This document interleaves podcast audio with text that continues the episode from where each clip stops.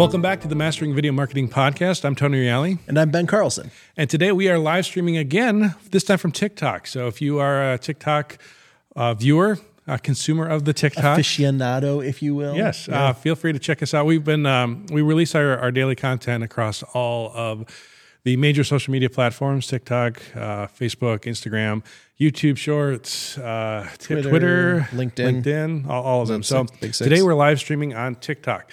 So uh, again, if you uh, uh, you hear us occasionally look down, uh, Ben is monitoring the feed right over here. So if we have any questions that pop up, he will he will contribute them to the podcast. But today we're going to be talking about doing virtual production on a budget. Now, for those of you that are, are unfamiliar with virtual production, the easiest way to describe it, or the way that I like to describe it, is basically it's it's in camera visual effects. So if we think of in the past how you know visual effects have been done typically you would be shooting something on a green screen. Then in post production, we would add a digital background to it. Uh, but green screen is a very limiting uh, form factor. You know, it's uh, when you have reflections, when you have shallow depth of field, when you have uh, foreground elements or lens filtration or light bloom, or all, all these things that you would typically want to get in camera. It's very hard to do it uh, on a green screen. You have to usually do that uh, all his different layers in in the visual effect. It's hard to just do it and shoot it. Um, but Mandalorian popularized the ability to shoot in camera VFX. Um, it had been being developed by other companies yeah. prior to the Mandalorian, but that's kind of where it got the most Hollywood traction. Is where they basically built a giant LED wall. They call it the volume, and uh, they use not just shooting uh, the camera on that screen, but also using high end computer software to be able to do the real time rendering of the background. So, again, it's one thing to be able to shoot against a static image, but if you move the camera, it starts to give away that, that there's just a screen behind right. the person. So, by having tracking on the camera and doing the real-time rendering right in the engine of the, the, the visual effects software and then rendering it immediately on the screen directly behind the talent you're able to then mimic and, and, and kind of fool that depth that you would have if, if you're in a, a giant room or a small room whatever size the room is it creates the proper parallax and in real time. So it's really cool it's really expensive the way that they're doing it. They, you know, they they have like a like several hundred million dollar uh, system that they used.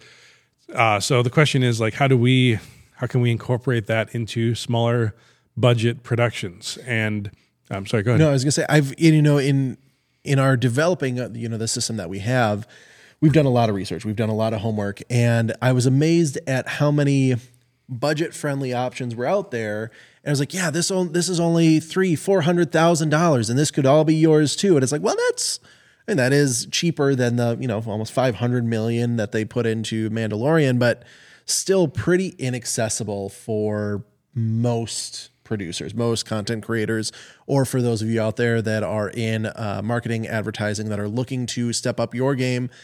How do you do that on a budget? I mean, yes, you know, you can stand in front of a screen, but that has its own challenges. So, what do you, how do you make that effective and uh, cost effective at the same time.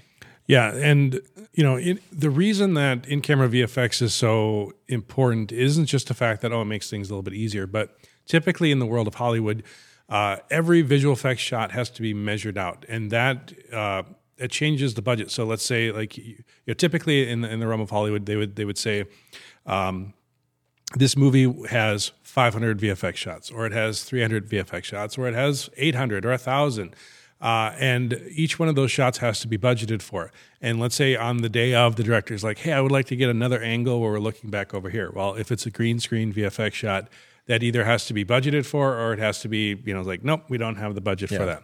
But when you're doing real time in camera VFX, uh, you can shoot like you would in a real location. Right. So if you're like, I want to get extra coverage over here, I want to get a pickup shot over there, like those are all things that you can do without it suddenly jumping the budget up exponentially. And even more fun, I mean, we, you know, we've shot a couple virtual productions where we actually had to go location scouting, but you're doing it virtually. And so mm-hmm. you say, I don't know, you know, maybe I want to I like this scene, but I want to try something a little bit different. Let's move the camera, let's move everything over and you actually can manipulate the whole scene and find a new scene that works better for what you're trying to do. Or even better, say, oh, you know what? I really want this boulder to be bigger. Boom, you just lift up the boulder, make it bigger. Oh, I need more trees here. Click, add more trees. Ah, you know what? I really wish this was set more at uh, sunset versus midday. So you can literally in in Unreal, you can set the time where you make it six o'clock instead of three o'clock, or even go beyond that and say like, I don't like that the sun is there. Yeah, Move the sun. Just click and drag. Yep. it's amazing. Yeah, it's a lot of fun.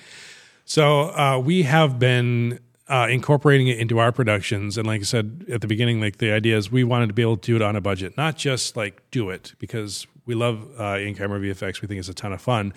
Um, but also, it has to be able to incorporate into our productions where it's not. Um, like frankly, if you were to rent out a uh, an LED wall studio, a virtual production studio in some of the major cities, uh, ones that are in the million dollar plus build out range, for a full crew, that know what they're doing, yeah. that can manage the the software, the hardware, all of that kind of stuff. It's typically ten to twenty thousand dollars a day. And for most of our clients, that would put it into the range of not being worth the extra effort to, right. to do a traditional production. Um, yes, again, there's a ton of things that you can do that you can't do in, in traditional productions, but when we push it into that budget range, it just becomes out of that, that attainable level. So for us, we've been trying to find ways to make virtual production more cost effective, not cost prohibitive. And the first thing that we did was, first of all, say, how can we do this with a, a more cost effective screen? Yeah. Um, LED walls are great, but they are still expensive. And the reason that they are expensive is because you have to have uh, a tight enough pixel pitch in the LED wall. Otherwise, you start to see the gap between the pixels and you get that moire pattern issue. Um, if you've ever shot, especially back in the day with like DSLR video, where they were doing pixel binning to try and get the resolution that you know, like you were shooting on 24 megapixel video, uh, or like a, like the 5D Mark II, for example, 24 megapixel uh, imager, but then it had to shrink it down to an HD image. So it basically was throwing away pixels, and in order to do that, it kind of like skipped pixels, and then all of a sudden you would have if you had like a t- even like this shirt which has mm. kind of a you know a little bit of a pattern to it it would probably go moire crazy on a, like a camera like the 5d mark ii because you start to see like um, patterns that develop between the finite pattern mm. in the image so being able to have uh, that pixel pattern in the display not be so uh, so ga- gaping so yeah. wide that you then see that that pixel between the image um, that was super important. Right. Uh, but because of that, when you have a tighter pixel pitch, you typically then have a higher cost yeah. and also a higher power consumption because it's driving yeah. a heck of a lot more pixels. It requires more processing power to drive all those pixels. Right. It just becomes expensive. The the bigger and, and um, more elaborate those types of things are. So what's the next option to still do a large screen? Well, let me ask you this: What happens? What about for those that are saying, "All right, well, I obviously can't do an LED wall, but what about?" An LED panel. We have a TV. Why can't we just use a TV? Sure. So um, I know a lot of people that do use large screen televisions for their virtual productions. Again, you know, even at, like this is a 70 inch TV behind us, but you know, it's still it doesn't like fill the whole screen behind us. Uh, you can put talent directly in, but, uh, in front of it, but you'll even notice at the top we're getting a little bit of glare from our pancake lantern that we use to light both of us. So we have to just really angle it. And you know, you might be able to notice, but that TV is at a pretty harsh angle to minimize that glare. You know, we've been able to get it so that in camera it isn't super obvious, but if you were to stand next to it, it's it's at a pretty harsh angle. Or for those of you on the live stream, you can see. I mean, you you, you can, see that glare. yeah, exactly. Yeah, clearly. So, trying to minimize the glare and not have it be uh, reflecting, even on a matte finish TV, which this is, it's not like a, a glossy finish. It's still you get glare yeah. off of it. So the LED panels don't have that that uh, uh, reflective like you know surface in front of it, the protective surface in front of the panel, um, and so minimizing the light spill on on a TV is very very difficult when you're trying to light talent. Um, so a, even an 80 inch TV, even a, you know they make them up to 90, 100 inches, start to get really exponential right. in cost, but that's still not big enough really yeah. to do a much. You can do certain shots, but it's you have to get the talent pretty close to the TV, and then you're going to have light issues. Um, so what's the next option for a large screen? A projector. Right. Uh, I mean, there's really not that much other technology. Either large screen TV, then there's projector, and then there's LED walls. That's kind of really all there is from a technology standpoint. But again, projectors inherently have their own issues. You have problems with uh, you know the the light spill you know again trying to keep the lights off of it you know and also projectors typically have a maximum uh, you know distance and size that they can project the image over the top yeah. of um, and also you know you've got uh, the the light beam issue of you know with the TV you can be standing right in front of it but with a projector the light beam from the projector could smack you in the face. face exactly. Yeah. So there were still issues with the projector, but we found that that was the better option for our needs and to be able to create the screen size that we have. So I'll, I'll mention again, we have a lot of videos on our on our YouTube channel, Next Wave DV, if you want to check those out. Um, but today we're just talking about you know the just a, a, normal conversation about how we we came to this process. But uh, we have a 150 inch screen, uh, and we use an ultra short throw projector, so that minimizes that light beam issue. Yeah. Um, the projector isn't going from across the room; it's literally a few inches in front of the projector screen which means that we can get within a few inches of the, of exactly. the screen if need be. Uh, we're also using a uh, an ALR or ambient light rejecting screen, so that helps reduce the light. It's basically designed to reflect the most amount of light from the angle that's being hit at it from where the. It's basically like having a bunch of little micro mirrors that that. Um, that angle the light best. It still will get spill from it, but it's just less spill right. from other lights. And then as we're lighting, we're typically trying to not have the lights point directly at the screen. We're having them angling them towards the talent, and we have light grids and flags and everything that we can possibly put on there to minimize the spill on the screen. And then even with that, there are like lighting ratios that we have to follow in to try and get the um, you know the a projector has a certain range, you know, your black levels to your white levels. So we kind of have to pick an end of the spectrum. Either we're going with a higher key look or we're looking going with a more dramatic look. If yeah. we try to stretch that range too much, our blacks are going to look too gray or our whites are going to look too milky. Yeah. So there's a lot of things that we've had to, to learn in this process. I've had to learn how to light properly, mm. and it's taken me months. Every time we do a production, I get more and more comfortable with sure. it, and I've learned how to do it better and better. Yeah. But all that said, it's allowed us to do some amazing work that would have been nearly impossible on a green screen or just completely cost prohibitive yeah. To do outside of shooting it right in camera. Yeah. And we're going to talk about a few of those productions because it's been a lot of fun. And it really has. You know, we've yeah. we've incorporated again the, the big thing for us was how can we incorporate this into our workflow where we can just really quickly and easily be like, no, we're going to do that as a virtual production. And it doesn't change yeah. the budget for our clients at right. all. Um, so the first one I'll mention, um, just because it, even though it was the simplest thing, it really made the most sense to us. Mm. Um, and several months ago, we were doing a project for a company uh, that does medical uh, yeah. products. Yeah. And we need a shot in a doctor's office of the doctor showing a pamphlet for the product to a patient. Simple as that. Yeah. Now, think about it. If you had to do a shoot at a doctor's office, it's it's a lot. Either we'd have to build a set, which again, time and cost, cost yep. Or we have to go to some sort of a medical facility and shoot in a doctor's office yep. or something that looks like a doctor's office. That in and of itself, booking that location, trying to get approval to get into a medical location, you know, medical stuff lately, you know, you have masks and right. vaccinations and all that kind of stuff that you yep. have to deal with um, it was for one one scene. We small, basically did small three shots. Shot, yeah. yeah. it wasn't. So we could have done stock footage, but the problem was, in fact, we did some you do some stock right. footage from the other parts of the video, but this specific shot the client wanted that look of that them holding their specific pamphlet and their specific, yeah, specific actual product. branded information. Exactly. So and and uh, so basically, we were like, well, let's just do it on the AR wall. So we we got a doctor's office and we put it back there, and we stuck the talent and the doctor in front of it, and it literally took us an hour to get the shot, and we were done, and then we were setting up for the next shot. Yep. The other thing about it that was awesome was the client. All, their their colors for their brand are orange, right? Orange and white, yeah. and they they were kind of wanting an orange doctor's office. Well, that again is is a hard thing to just blatantly do. Yeah um, you know, we again we could have built a set. We could have, you know, but we're not going to go paint a doctor's office. That's you know yeah. very in, uh, cost prohibitive.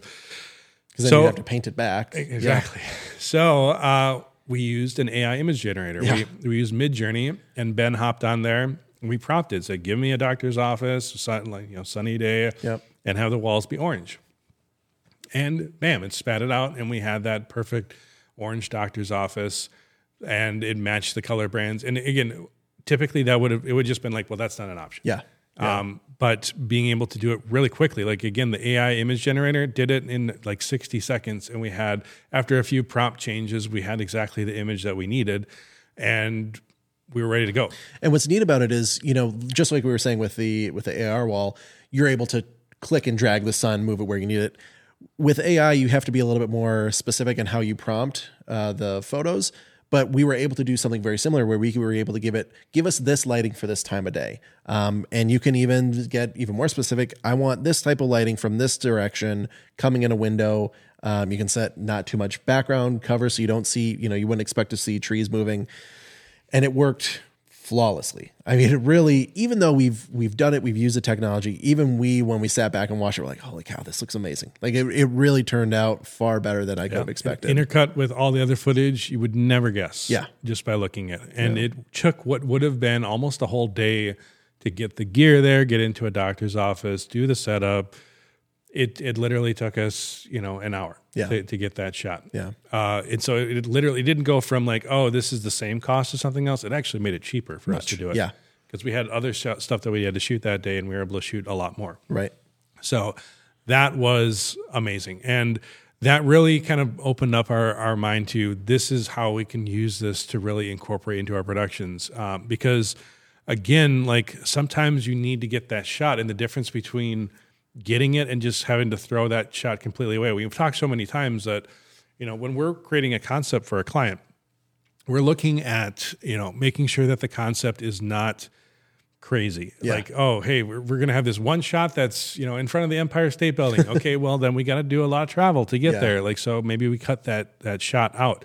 So being able to use the AR again, it's not perfect. It doesn't solve every problem, yeah. but having it as a tool in the kit, just as, as a camera or a lens or you know motion control or yeah. whatever it might be, it's just really nice to be able to pull it out when we we have those needs. Yeah. Or you know, there was another example where we were shooting a realtor. Shout out Christian Munez if you guys need a, a Green Bay slash Appleton Fox Valley area realtor. Christian Munez, he's your guy, great guy. Um, young up and coming uh, realtor who was understanding the power of social media and, and, advertising. And we were able to, he got us, he had a great house that we were able to film in. And we filmed a bunch of um, social media ads for him. Uh, and, but it was a house that was for sale. And uh, we he needed a new edit done. And we had just happened to grab a couple plates where we took some just still video of the fireplace going. It was really nice. And um, it allowed us to, when he said, Hey, I just need a couple edits we didn't have to try and get back into that home that probably has a homeowner by now, or um, we didn't have to try and do logistically get back on location. It was, yeah, come on in, we'll set it up. And it, it took us 20 minutes to get everything set up. We were, he was in and out in an hour, which as uh, if you are a professional and you're trying to find ways to create efficiency in your advertising, how can we kick these out quickly? Virtual production has become such a game changer where we really are able to change up sets, change up lighting, change up styles, with literally just a few clicks of a button and we're able to get our clients so much more specific and so much higher results just by putting them in front of our wall. Exactly. And you know, you might say why uh, why not just do the whole thing in virtual production? Well, when we were doing that house specifically, we did a home tour right. with that location. Yep. So he walked around and showed off the location, and then um, then we shot those those in front of the camera, and so the shooting the background plates was just a hey, let's just grab these just in case. Just, and of yep. course, right afterwards, he's like, "Hey, I need to shoot some re-edit some of this stuff." Yeah, and so it's just become a new habit for us. Is like when we're shooting on location, let's grab some background plates of some different uh, angles, and we've used them. We've yeah. come back to have them in our in our tool belt because like maybe times we just need to get a talking head shot, and instead of either doing it on a plain background or something like that, we can throw the person back into that location and then create that continuity in in the stylization of yeah. it. Um, all they think we do is push buttons. We're just giving them more reasons to think all we do is still push buttons. For those of you listening, that was Sean Bowers, our director of post production, um, who literally for, just pushes buttons all day. That's all he does is push buttons. all he does. And um, I mean, and frankly, for Sean, like you know, we you've if you've listened to our podcast, you've heard like Sean has gone also into the role of directing our, our esports division of our arcade, and you know he doesn't have infinite time either so by having virtual production it allows us to be able to continue to offer a high level of of uh, VFX into our shots without overwhelming his workload and, and maxing him out as well. So, and again, for me as a director of photography, it allows me to then focus on getting the shot in camera as best as possible. Um, we'll use another example. Um, and, and everything that we're talking about here, I'm planning on doing videos on on our on our YouTube channel. So certainly subscribe to that because then you'll get to see like the actual footage. Get to see more of, of the behind the scenes of how we produce it. Um, but uh, we we recently did a project for the Green Bay Blizzard, and mm. we've been trying to do this project with them for a long time. But the the, the Green Bay Blizzard is a indoor football league. Um, so they start in like the the late winter, early spring, and by then are in in the area. Even though it's we get snow a lot of the year. Yep. Um, usually by the time the players are around, we're we're out of snow. So we, we were struggling to get this idea, this concept created, which was the football players kind of doing this epic slow motion uh, in a forest in, in the snow in a blizzard. Hence the name Green Bay Blizzard. um, and so initially we had we weren't able to do the shot for the longest time. Finally, we were doing. Uh, they had a practice camp up in at Michigan Tech and fortunately, up there, it's a little bit snowier. So we, we headed up there and we shot uh, a bunch of footage for them, some interviews, and we were able to get the footage that we've been trying to do for years for this project. Excuse me. But we still ran into the problem of there. Were, it was it was an it was a logistical headache, to put it mildly. Yeah. Um, like we had we needed more crew up there to get everything. Ideally, there were problems with technology in, in the cold where our, our snow machine was freezing up, our fog, fog, machine, machine. was freezing up. Um, the players were freezing the players up. Were, you know, most of them were not used to sub-zero temperatures. Uh, so, oh, gosh, anyways, yeah. we we were able to get a lot of the shots, but there's still several shots, some close-ups that I needed to light better, that I needed a little bit more time with. Um, so we came back to our virtual production studio we put just a generic snowy forest in the background. We found one stylistically that right. match. Again, using AI, we exactly. were able to. And we prompted it multiple times. We are like, ah, man, more, more trees, bigger trees, more you know, birch, whatever. We, more, yeah, yeah, snow or no, oh, uh, get rid of the moon, you know, yeah. more edge lighting, all, you know, all yeah. that kind of stuff. And then we fogged out our studio. We added the snow machine. We added some lens flares. We shot an anamorphic adapter, and it intercut beautifully Perfectly, with the yeah. stuff on location. So we were able to get a lot of those detail shots that would have been because again I needed to take extra time to light them, and in the cold we had the players for like a minute or two. Um, just to get yeah. some of those shots. Yeah, we were and, rotating. And, we had about five that would rotate in and out of the van yeah. just It was cold. It was super cold. Yeah, and the and the snow was really deep too in the spot that we were shooting. And then when it got condensed down, it became super slippery. So the last thing we wanted yeah. was for the coach to oh, gosh find out that we twisted some player's ankle, and so we had to be very careful. We just did the minimum that we could do, and then in our studio, in the safety of our studio, we were able to get all those pickup shots, and it worked so great, uh, and in the intercut beautifully. And Sean did a great high energy edit to it that we're, we're looking forward to sharing with everybody. Yeah, but it was it solved so much so much of a problem because again, if I had to spend an extra couple hours trying to get these close up shots, it would have been we, it would have just been difficult for us yeah. to execute, and we were able to do it and really take that extra time in our studio to get exactly the shots that we needed. What were some of the shots that we needed up there that we couldn't get in the studio? Okay, so yeah, in the studio, you know, there are limitations. We our screen is only 150 inches. If we wanted to get a group of players on a wide, kind of coming through the fog and stuff like that, with the some of the lights coming through, you know, the the the rays of light coming through the trees and hitting the fog. It that some of those shots would have been really difficult for us to get in our studio. Again, someday we'd love to have an LED wall, but right now this is the right tool for the job yeah. for us. Um, so that's why we kind of limited it to some of those more medium and close up shots. Um, but yeah, so we we initially, if we weren't able to get any of the players in in the woods, we were planning on shooting the whole thing in our studio, which we could have done. Yeah, we just would have then not done some of those group player right. shots, or we might have. In fact, we used our, our, panel wall that you see behind us, um, this LED stylized panel wall. We used that for some kind of epic player shots as well, and we used some of our tube lights and yeah. and you know again lens flares and all that kind Fog of stuff, and we fogged the room out and so possibly we would have intercut that as the wider shots and sure. then some of the blizzardy shots uh, for for the close up. So yeah. again, developing a concept that makes what you can work with work. Sure. Instead of trying to be at, at the mercy of a concept, instead make the concept wrap it around. I mean, that's just what a, what a good you know good directors, good good showrunners do is that they say, all right, what what can we work with? What's our budget? Now let's make something amazing for it instead of trying to say, oh, here, this one shot is going to cost us so much more. What if we did it this way? It'll still look cool and it won't really destroy the budget. Yeah, exactly, exactly. Um, so yeah, and we've done some other projects too. We've done, you know, we did a music video. That one we do have a behind the scenes on on our channel right now. Check it out. That actually, it was actually nominated. I forget. I don't know how it did at the film festival. But it was actually nominated for a film festival um, because of of what we were able to do with the virtual production. And, And- also, Emilio is incredible. Yeah, and for for that music video, the the general concept was that you just wanted to be in a forest, and the, they wanted the artist to be singing directly to camera. Simple as that. Yeah. Um, but again, trying to drag all our equipment out to a forest would have been a lot of work. Um, and the bigger concept is they wanted to transition from winter into spring. Yep. Which now we're talking multiple shoot days, multiple seasons, trying to match up, get back on location. well, and there's ways to do it in camera, but that Sure. just requires a lot more setup, a lot more hardware. yep.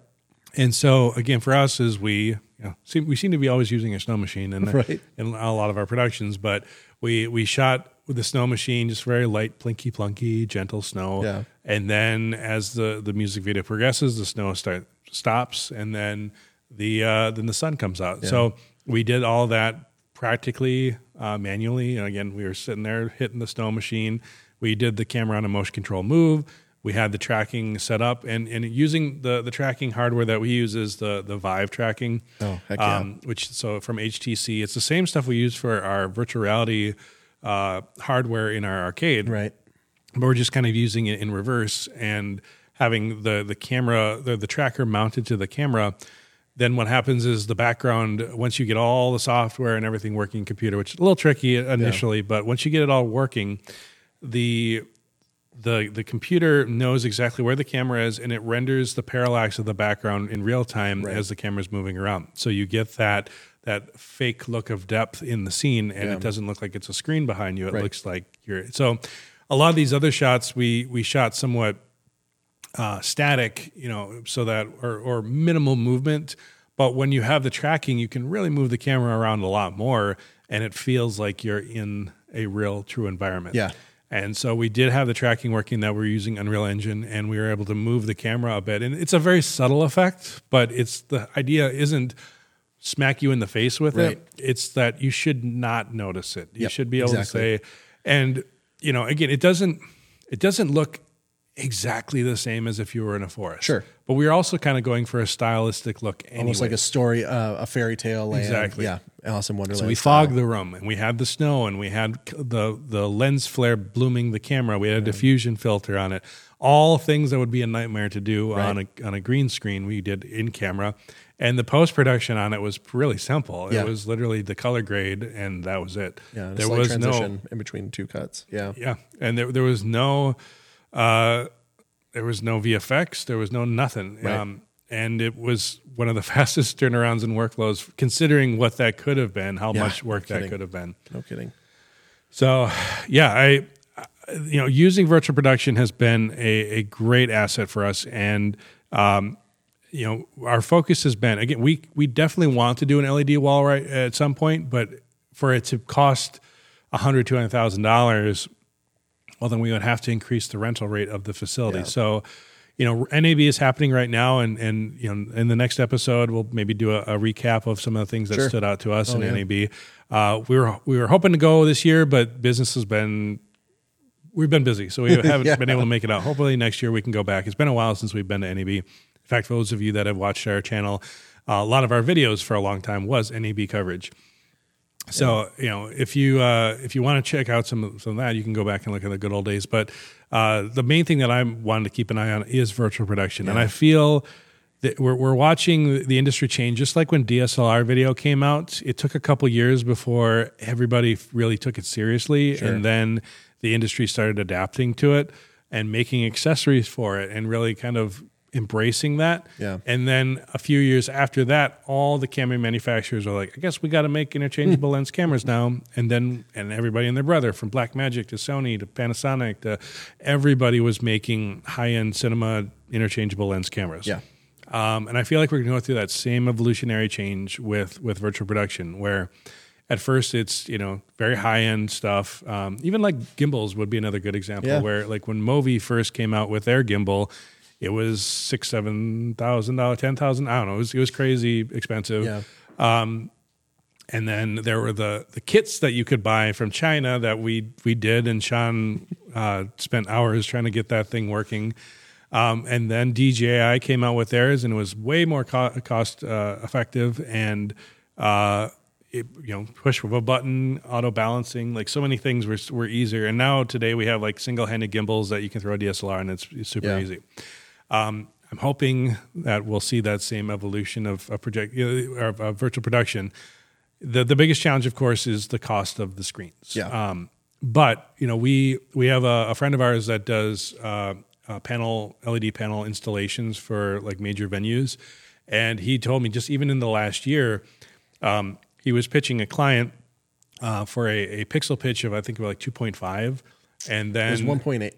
Well, no, he, he Oh, was yeah. originally pitching in one two point five, and then by the time they approved everything like that, the cost of the one point eight pixels were pitch was the exact same as the two Yeah. point five. in the year that it took to just Right. create the proposal for And, the and the smaller the number, yeah. the better, because that means the pixels are close. That's the gap between the pixels in millimeters. So a 2.5 pixel pitch has a wider gap between it than a 1.8.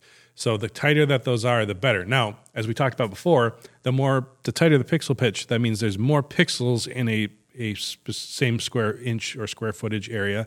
So that means that there's going to be more power to drive them, and it's going to require more processing power. So it isn't just like, hey, boom, give me a give me a better pixel pitch. Yeah. It's not like going from a, a 70 inch TV to an 80 inch TV or something like that. Like it's there are additional uh, costs that are in, inherent to that, but knowing that the panels and a lot of manufacturers because of virtual production are just not making the higher pixel pitch Yeah. panels anymore, except for maybe like major large exterior venues like at Lambeau Field or something like that. Sure. So um, I feel like if we, you know, we kind of sit on this. The other side of it too isn't just the pixel pitch, but there's also the color accuracy and uh, the like the the brightness and contrast Mm-hmm. ratio. So and and finally the um, uh, the refresh rate. So. Right. Like right now, a lot of the panels max out at about like uh, 60 hertz. So if you try to do slow motion on them, you might be able to do 60 frames per second. Sometimes you get weird ghosting Yeah. issues because of that. But some of the new panels are starting to hit 120 hertz. So then you know slow motion is becoming an easier and easier thing. Um, so again, like I said, like I'm kind of our projector system's working really well right now. It's not perfect. It's not as big as I would like it to be, but I, I don't want to spend a hundred grand on a panel that a year later we could have gotten five times the performance Yeah. on, um, because it's not something we're going to constantly keep coming back to and upgrading. Right. So that's where we're kind of just sitting on the projector right now and getting good at it, getting comfortable with it. But at the same time, you know, the different our our projector setup, you know, depending on what components that you're looking at. If you're just looking at the projector and the screen, ours was was under six grand. Right. Uh, if you- add in the, the computer hardware and the tracking, you know, we're we're under a ten thousand dollars system to do what we're doing, which Yeah. you know is the cost of a good camera or whatever. Yeah. Um, compared to 50, 100, 200,000 as an entry level for a, for a Yeah. For the low end. yeah. Yeah. Now, Tony, what about what about those who they're like, all right, well, I just what can I do now? You know, maybe they don't have ten grand just lying around. Um, what what is something that they could do? You know, I know HTC is coming out with a lot of new technology, but also, like you said, these HTC trackers, the HTC Vive trackers, are relatively accessible. I mean, you can get into them pretty easily. Could you could you get into it with just like the trackers and a nice big TV? So uh, if you don't have the space, uh, which is the other thing, um, if you don't have the space or the budget to jump into something like a projector-based system, um, I would still recommend getting familiar with the software. Yeah. Unreal Engine is a free download. Hold on. Can you just repeat that one more time for the people in the back? Unreal Engine is free to download. Which is absurd. Yeah. Unreal, thank you so much for keeping it free. But the power and what you can do in that program, it should not be. The other tip that I will give everybody is even if you're remotely interested in this, download Unreal Engine and then uh, just keep uh, going back to the Unreal Marketplace every single month. I have a little month. reminder on my phone because they have free assets that you can download that are every month change over. Yeah, like just little cheap nothing assets, or are they giant? Typically anywhere from 100 to $400 worth of assets each month. Guys, if this is something that even could be a possibility that you're looking at doing, um, absolutely, like Tony said, go in and get it and start building your library. There are a lot of things that we download. It's like, ah, I, you know, we don't have a need for this, but it's you know, it's a two hundred dollar um, effect where maybe it's like uh, one was um, a physics engine for crumpling cars in an accident. Uh, some are entire environments where you get an entire cityscape. Yeah, the environments are the ones that I really like to get a good library of because you know we've used winter environments, we've used sci-fi environments, we've used office you know, spaces, old west, yeah. office space exactly. So, um, and those can typically be anywhere from twenty to two hundred dollars a piece. So having a good library of them, we always come back to it, and it's it's great to have. So definitely start building up your library for free. Exactly, free. It's wild. And then, if you want to kind of move up to the next level, um, you can definitely work with in-camera uh, tracking and and just basically use a Vive tracker and pretend like you're moving the camera around just purely in the digital environment. Yeah, and you can block out and and shoot entire scenes using like a fake camera. Um, kind of yeah. like the way that they did Avatar back in the day, where it was you know moving around the tracker like it's a physical camera, but then just watching it through like a screen yep. or whatever. So that's one way that you can do it. You can also do green screen. You know, we, we talked about the limitations of green screen, but there's still a lot of people that are using green screen right. for in camera VFX. So what happens is they just basically do live keying. Um, they'll they'll put talent in front of a green screen, and instead of having to have all the tracking markers and then try and match it to uh, you know using After Effects or something like that to then track the camera and then put the digital environment in there, they can do it all in camera. So what effectively you're doing is you're recording the background plate of how the camera's moving and then you're doing uh, you know a live key so you can see what it looks like in camera and then you can light the scene and the talent to try and match as best as you can what's happening in the digital environment. Yeah. And you can get still pretty good looking stuff off of there. There's limitations to it still. You got to have a nice sharp focus you know there's right. things that you can you know, that you can't do um, that you can do in in in camera vfx but uh, it's definitely a great place to get started because and, you can get familiar with the software and the hardware. Yeah. And if you have, let's if you have a, a, an HTC Vive or a Valve Index, you've already got the tracking hardware right. there. You would still need to get a, a, a tracker, um, but those aren't terribly expensive. Yeah. Um, and if you have a decent gaming PC, you know, you're you're not you're most of the way there. Yeah. Uh, and if you want a little bit more information, um, just a great resource that I've continued to go back to because it, it, mesmerizes me every time. Uh, Jon Favreau's uh, does some behind the scenes of the new live action Lion King, and that was all shot completely uh, virtually. There is there's one practical shot from where they, and this isn't a spoiler. This is he talks about it um, that where they were scouting locations, and it's the sun. There's one shot where the sun is rising up in the very beginning and they're like, "Oh yeah, that's the same thing that's in the movie. We want to get that." That's the one practical shot. Everything else was shot with a virtual production and green screen. So uh, it's it is still wizardry to me. I, it is absolutely incredible what they do. But uh, Jon Favreau is an incredible creator. Um, and his vision for pushing those boundaries. What I find interesting is when that happened, that was groundbreaking. I mean, it, to do it at that level and that well, it was like, oh my gosh, this is the future of video. And then not two years later, Mandalorian's coming out with, and they're f- filming on this giant LED volume. So it's it's incredible how fast this technology is advancing, and it makes it exciting because that means that it's going to become more accessible for the the more everyday day to day creator.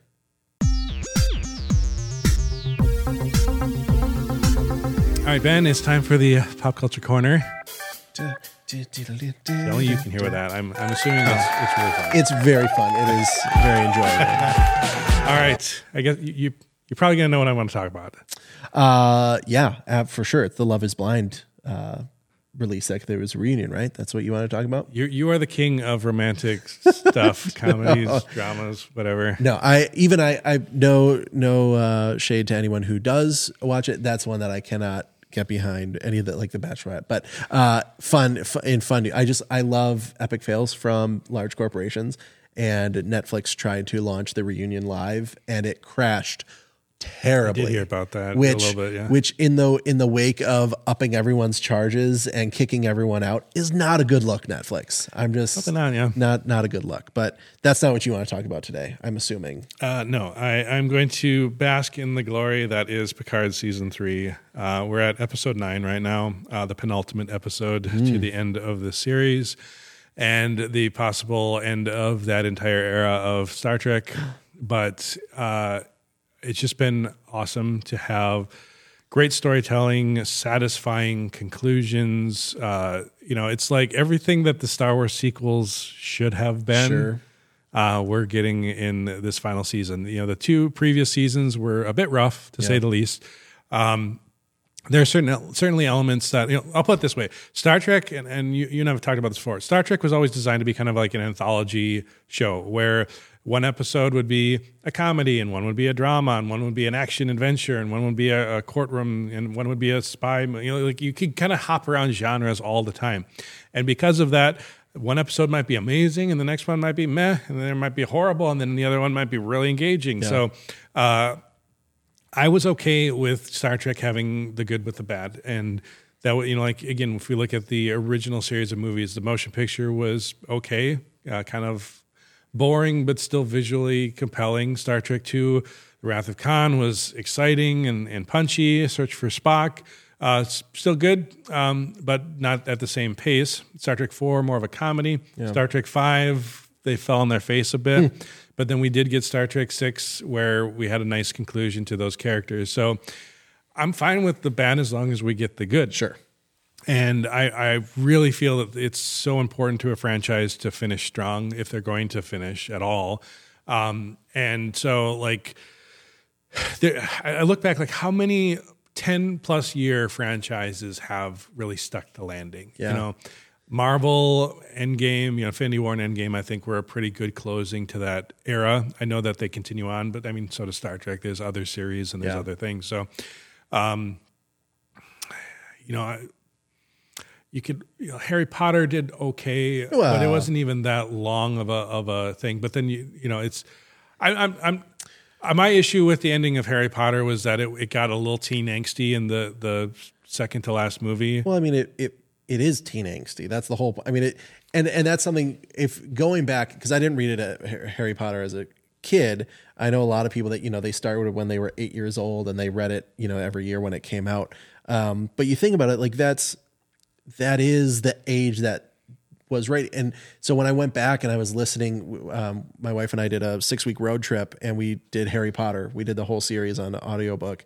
And I, I remember getting so angry with Harry because I was like, you are just being a little brat. Like, just, just stop it. Stop your whining. You're being unreasonable. And I was like, yeah, he's 13 in this. Like he is unreasonable. Like how many 13 year, year olds do you know are that like, you know, rationally, I think we can prob solve this di- group dynamic if we just kind of talk things out and really express our feel. No, they are, they are teenagers. And so the writing of the book and the stories. See, now I, I will argue though, like I'm talking about movies Right, and, and right, even but- or TV shows. but- but I and I will argue tooth and nail that you can't take what's in a book and apply it to what's in the movie because like a lot of things in the movies of the Harry Potter films were if you didn't read the book they wouldn't fully make sense. Sure. and that is a fault that I think that they they did in that. Like, Sure, but if- but because I had my, my sister in law said so many times, well, in the in the books they explain this. I'm like, Yeah. I don't care. I'm not reading the books. Yeah. like a movie has to stand alone. And like Lord of the Rings is a great example of like, sure they had to cut out certain things Yeah. or, or move things, like Shelob being in you know Return of the King and not in in in uh, Two Towers. That's fine. The movies are their own version of that story, and Yeah. so you know I'll I'll let you continue. No, I'm just saying to expect even even in the movies or the book, the writing was still for not grown adults. While grown adults certainly enjoy them, um, they were still kids and teens movies. So she, uh, J.K. Rowling, wrote characters that her audience could relate to. The film creators created f- movies that their audience could relate to. Yes, it's probably a little bit bratty and a little bit like, oh my goodness. Yes, Right. absolutely. That's But- why I say like Harry Potter went right up to the edge for me, and Sure. and it didn't cross over into too like a lot of the the teen dramas of the like, most of them I Twilight. never got into. Yeah, heavily. Well, Twilight definitely, but like even like um uh the the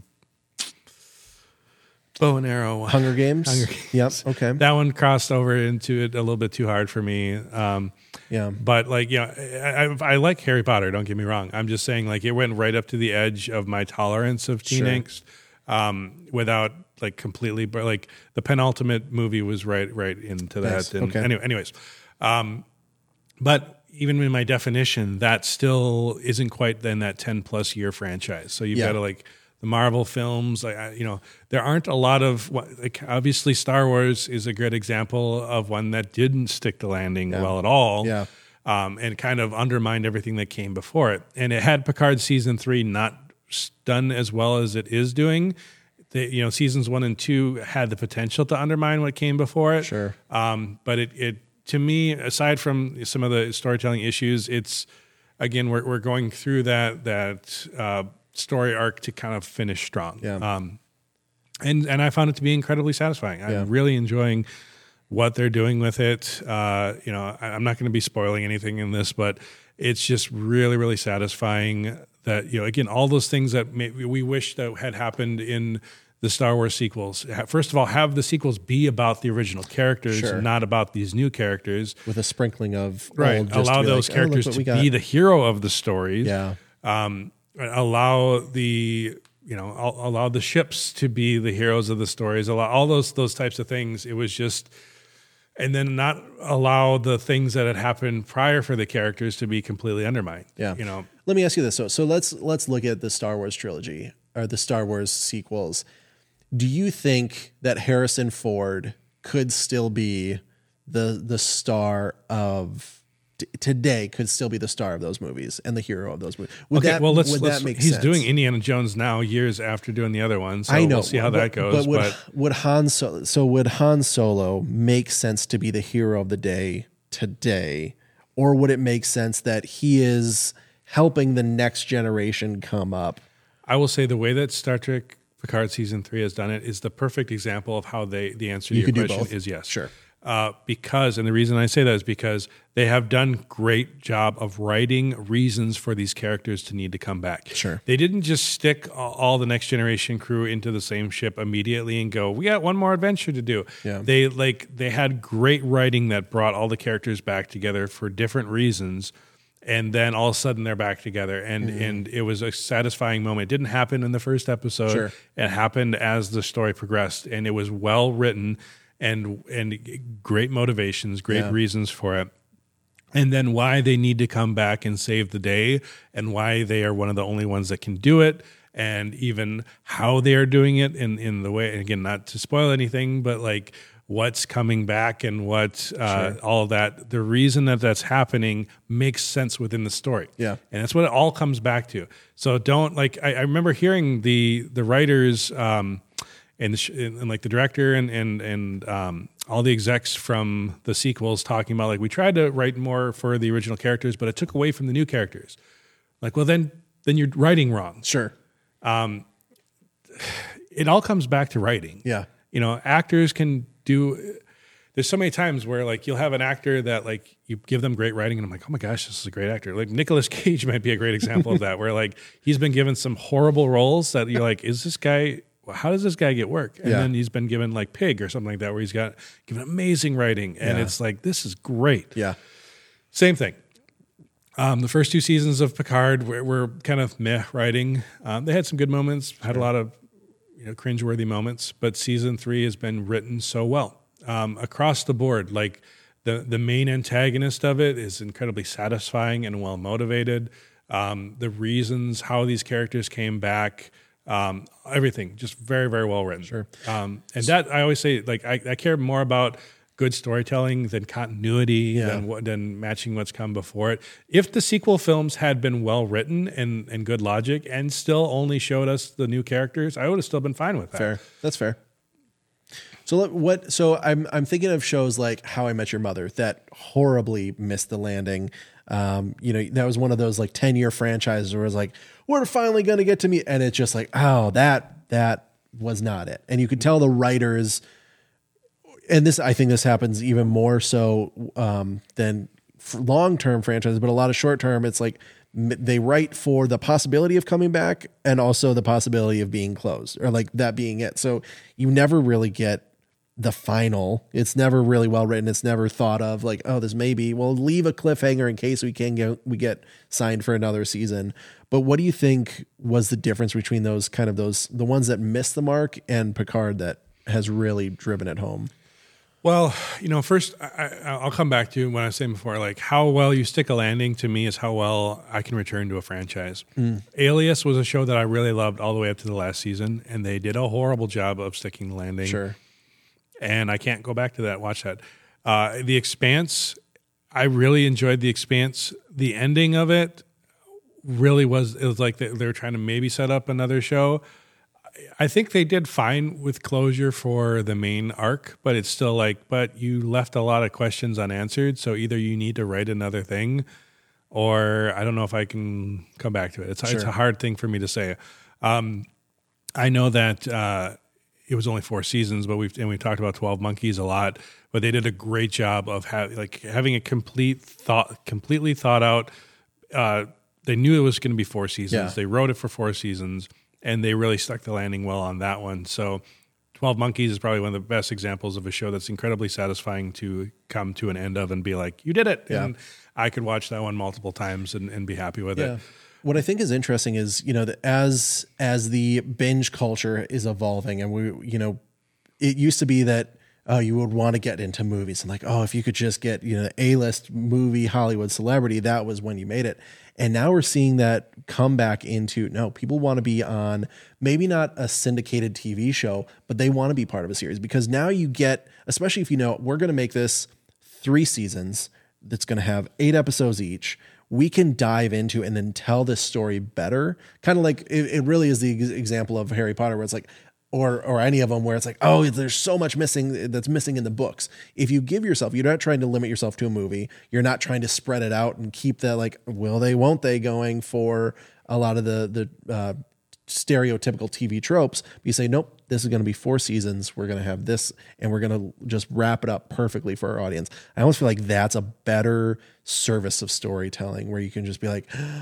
Ah, like a, a, an orchestra and just uh, in all of its movements where everything kind of blends together plays together builds up for the final finish and it's just like oh gosh yes mm-hmm. I, I experienced something i could go back and i can experience it again I'll, i would gladly go back and listen to this orchestra again or this watch this series again because it is it does have that finality to it well, uh, you know, I'll come back to you. You asked the question, what what makes Picard season three unique, uh, or maybe not unique, but just effective, and it you know, it boils down to the fact that they they wrote good character motivations for for these. So like, it isn't that they're not without drama, but the drama makes sense and the right. drama has purpose. Yeah. Um, they they have they have mysteries that are opened up, but then they have like short mysteries that are solved shortly after. So you're not just dragging it on.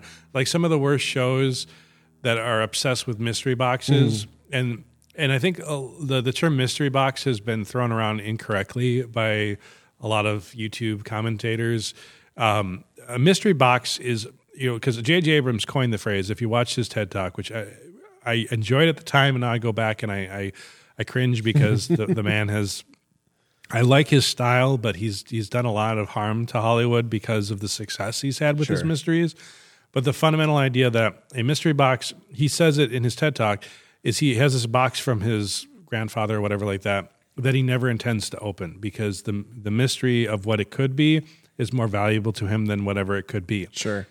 That's problematic in your storytelling because if you get so obsessed with just leaving the mystery unanswered, I'm okay with that occasionally happening. Yeah. But like you can't hinge an entire series or or movie or whatever like that around a mystery then never answer it because you that's super unsatisfying and it's right. lazy. Right don't just set up like you know lost was famous for this where they just kept setting up mystery after mystery and, yeah. and either not concluding it or not you know or just the, whatever the conclusions were were unsatisfying yeah so that's why like jj abrams went from one of my favorite directors to one now that i'm a little bit more frustrated with because of that you know again a good mystery should keep me engaged but then should also have a satisfying answer right and i feel like picard's been doing a good job of that in this season um, and I feel like, you know, the Star Wars sequels did a poor job of that. Where's mm. Luke?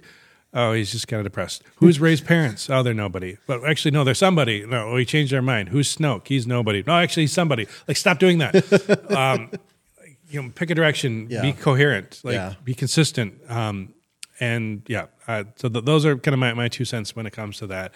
You know, there's one episode left to Picard. we'll, we'll see if there'll be. there's a lot of clamoring for Star Trek Legacy series after that. uh, that would can, kind of continue in this era. Uh, the showrunner Terry Matalas uh, has said that he'd love to come back for it, but Nice. we got to see if Paramount Plus like the the one good news is that uh, season three of Picard is the first time that Star Trek has been on the Nielsen's top ten ratings for streaming right now. Oh wow. So they broke through on that. Um, and so, yeah, That's we'll see if deal. that, that actually makes a difference. Um, but yeah, uh, it's it's exciting. I'm excited to see where where the next week goes, uh, and I'm just enjoying this this you know era of uh, bring back these beloved characters and also just doing good storytelling. Again, Star Trek Six: The Undiscovered Country was a really satisfying conclusion, but just a really good story too. Sure. So even if you're not a Star Trek fan, you can watch it and go, "That's pretty good." You know, Yeah. that was enjoyable. Um, and I feel like they're doing the same thing with with season three of Picard, where it's even if you're not a fan of the series, you can still enjoy it. Sure. Um, but if you are a fan of the series, it's incredibly satisfying. Yeah. Nice. All right. Well, I think that's time what to I wrap got. up. Sounds good. Been a good another good podcast. Yes, sir. Thanks for watching, everybody. Thank you, everybody. Join us next time. You bet. Thank you for all those on the live.